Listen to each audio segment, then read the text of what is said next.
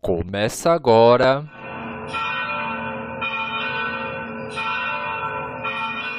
Conhecendo o Padre Eustáquio. Um podcast diferente, onde juntos descobrimos detalhes da vida do missionário da saúde e da paz.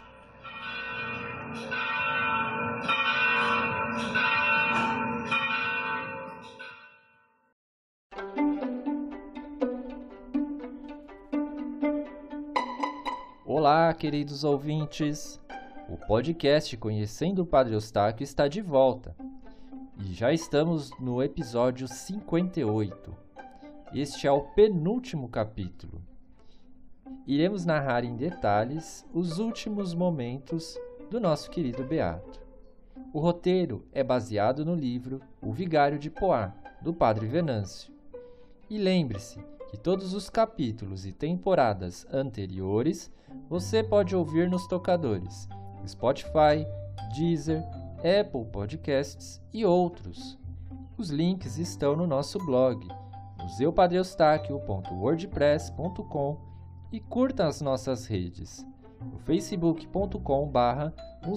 no Eustáquio Poá e o arroba no Instagram. Todos prontos? Então, pegue os seus fones de ouvido, porque a história vai começar.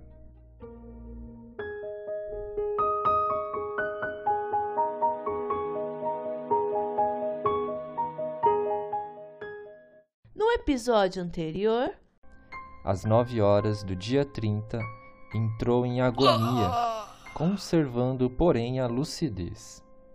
Acompanhou com o olhar as orações e apenas perguntava: E o padre Dio? parecia recusar a se despedir-se da vida, sem ter visto seu superior e companheiro das primeiras lutas no Brasil. Finalmente, às dez e meia, chegou para alívio de todos que o acompanhavam. Entrando no quarto, Padre Eustáquio o reconheceu imediatamente. Quis levantar-se, mas em vão. Padre Gil, deu graças. Foi tudo o que conseguiu dizer. Em seguida, iniciou um movimento convulsivo no rosto, que reagiu para o corpo inteiro.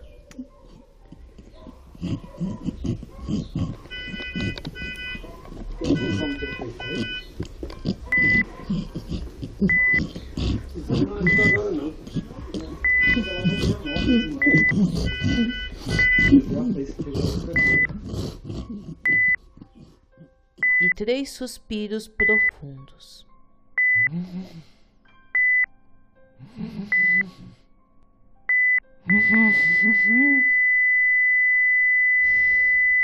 A alma de Padre Eustáquio, enfim, voara para Deus, a fim de receber o prêmio de seu incansável labor e da sua grande caridade.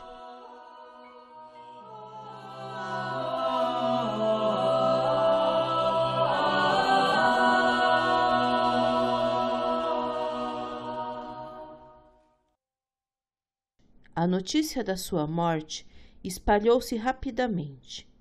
Todas as estações de rádio de Belo Horizonte interromperam suas programações para divulgar a triste notícia.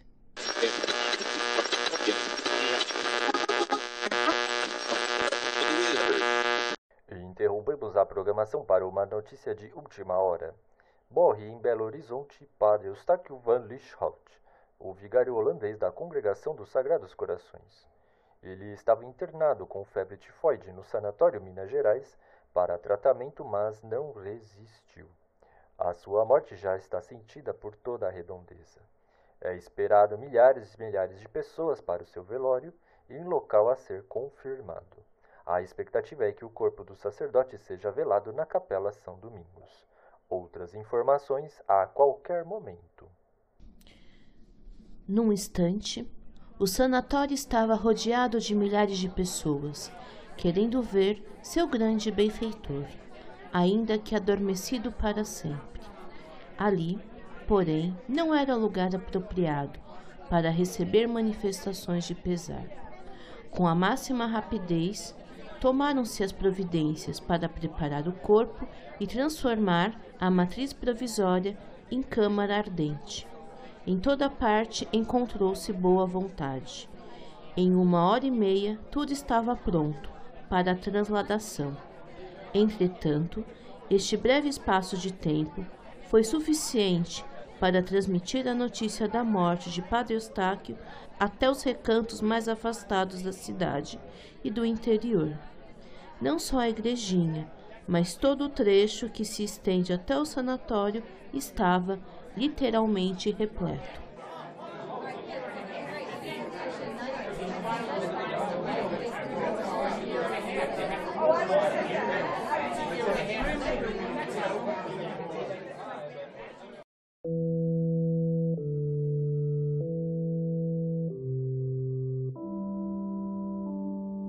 Os associados da Liga Jesus Maria José, como particular homenagem ao querido vigário, fizeram questão de carregar o corpo.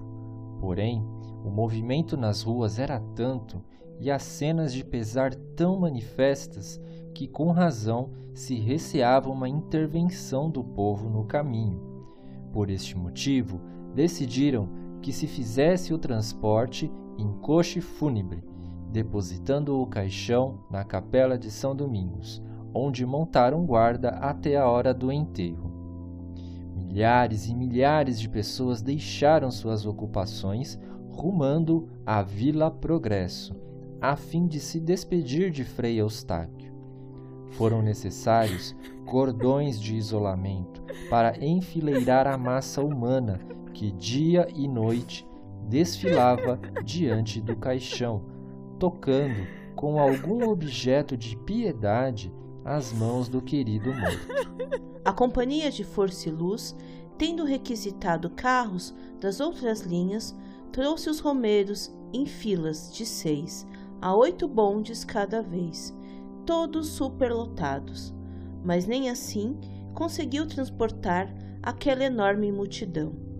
A cada instante chegavam automóveis, caminhões, carroças e charretes, e ainda pedestres sem conta. Dez guardas civis regulavam o tráfego, para evitar atropelamentos e enfileirar o povo. Para se ter uma ideia do interesse popular, estimava-se que 4.200 pessoas na fila para entrar na igreja. Um guarda que ficou de sentinela contou 60 mil visitantes pode-se dizer que a cidade inteira ficou enlutada. Por isso, este enterro constituiu um acontecimento jamais visto na capital mineira. No dia seguinte, os jornais da época, o Diário, o Diário da Tarde e o Estado de Minas, daquele 31 de agosto, trouxeram a notícia. O povo de Belo Horizonte, desde os mais humildes aos da mais elevada condição social, assim se propagou a desoladora notícia e iniciou uma impressionante e comovedora demonstração de seu sincero pesar pela irreparável e desoladora perda, que não é só da Igreja e da Congregação dos Sagrados Corações, mas dele, o povo. Em torno do esquife armado, a mais densa e compacta multidão que esta capital jamais viu, iniciou o ininterrupto desfile, derradeira reverência àquele que era humilde entre os humildes, que trazia Cristo no coração, nas ações e na palavra, que consolava, curava, enxugava lágrimas, dava esperança, acendia luzes de fé, que era, afinal, o Evangelho vivo entre os homens ante o corpo de Frei Eustáquio, que conserva na morte a mesma serenidade, doçura e pureza de sua vida apostolar, o povo desta capital honra uma personalidade que há de ser sempre lembrada, cujos ensinamentos não serão esquecidos, porque se traduziram na silenciosa ação do bem e da caridade, na prática do exemplo devotado e desinteressado.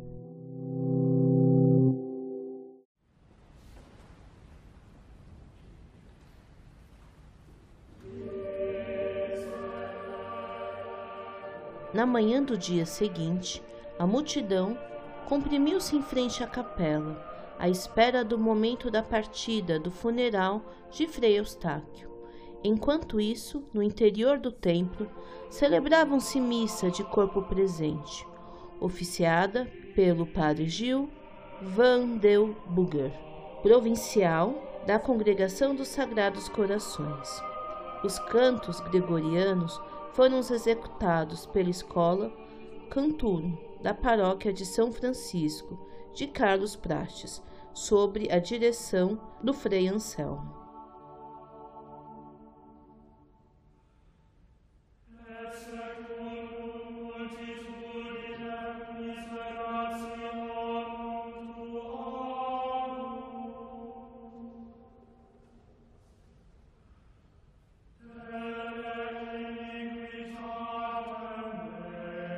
Às onze horas, presentes todas as autoridades eclesiásticas, civis e militares, o senhor arcebispo de Belo Horizonte, Dom Antônio dos Santos Cabral, deu início às solenes exéquias em sufrágio da alma de Frei Eustáquio. Terminado o ato, deu-se início à partida fúnebre.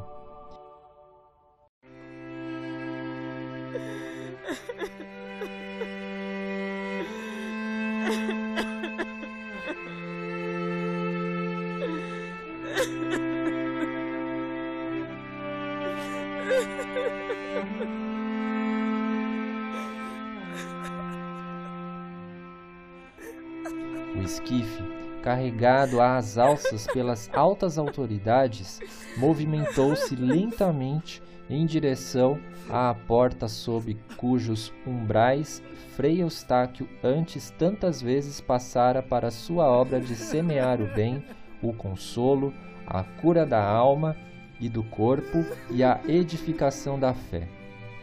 Atingido o coche fúnebre, foi o esquife nele depositado.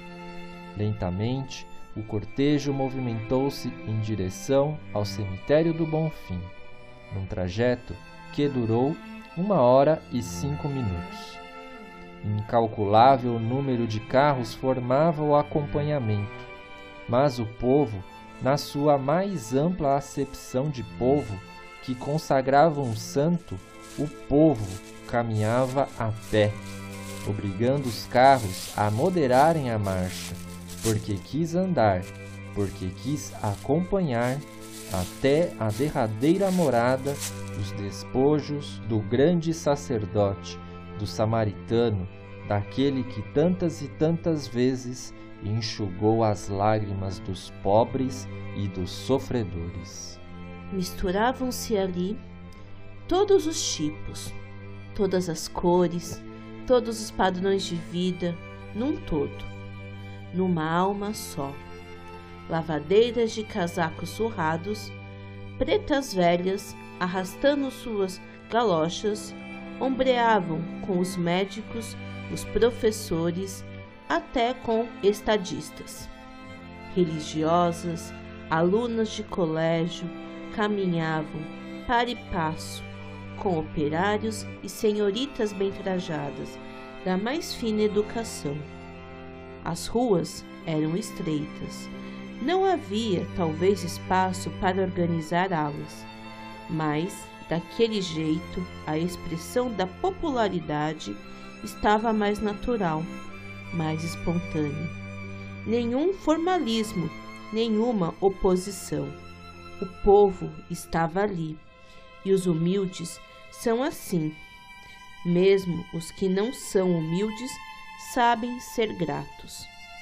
Em quem nos entra para a porta dentro num dia de sofrimento, que nos fala ao ouvido uma palavra de esperança, uma hora de desalento. Quem nos ajuda a carregar a cruz, às vezes pesada, este se impõe ao nosso reconhecimento, ainda que a alma não silve mais ante outras manifestações.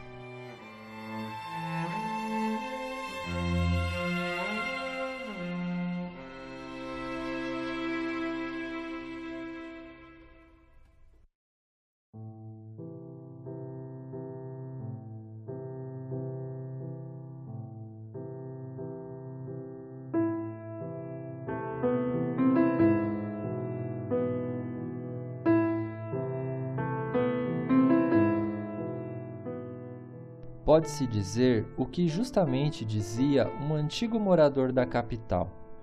Belo Horizonte nunca assistiu um funeral tão imponente e tão expressivo. No cemitério não se viam coroas sobre o féretro, em virtude de ter sido feito um apelo no sentido de se reverterem as respectivas verbas em benefício da matriz dos Sagrados Corações, obra há pouco iniciada por Frei Eustáquio.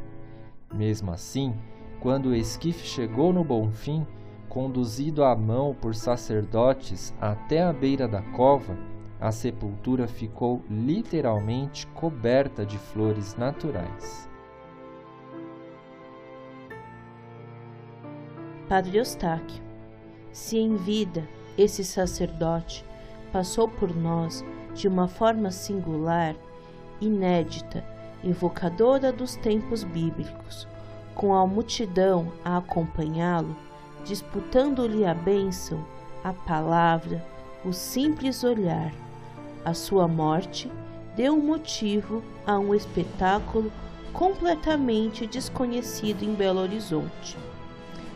Foi uma romaria ininterrupta, pelo dia, pela noite adentro e pela manhã, junto do leito mortuário, daquele padre de hábito branco, que parecia dormir, que permanecia com a mesma fisionomia tranquila, que iluminada pela chama da vida inspirava confiança, atraía arrebatava, sem que aqueles que caminhavam para ele soubessem mesmo explicar por que o procuravam. Que força interior os impelia para diante daquele sacerdote.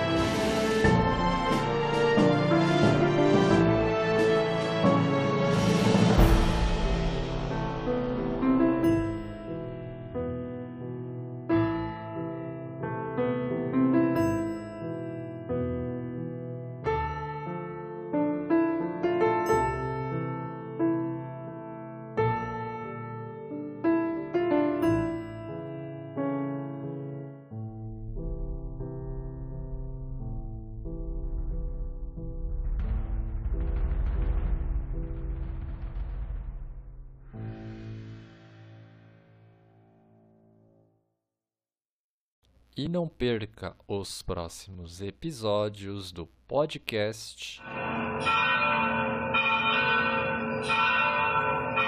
Conhecendo o Padre Eustáquio. Esta é uma produção do Museu Padre Eustáquio de Poá, São Paulo.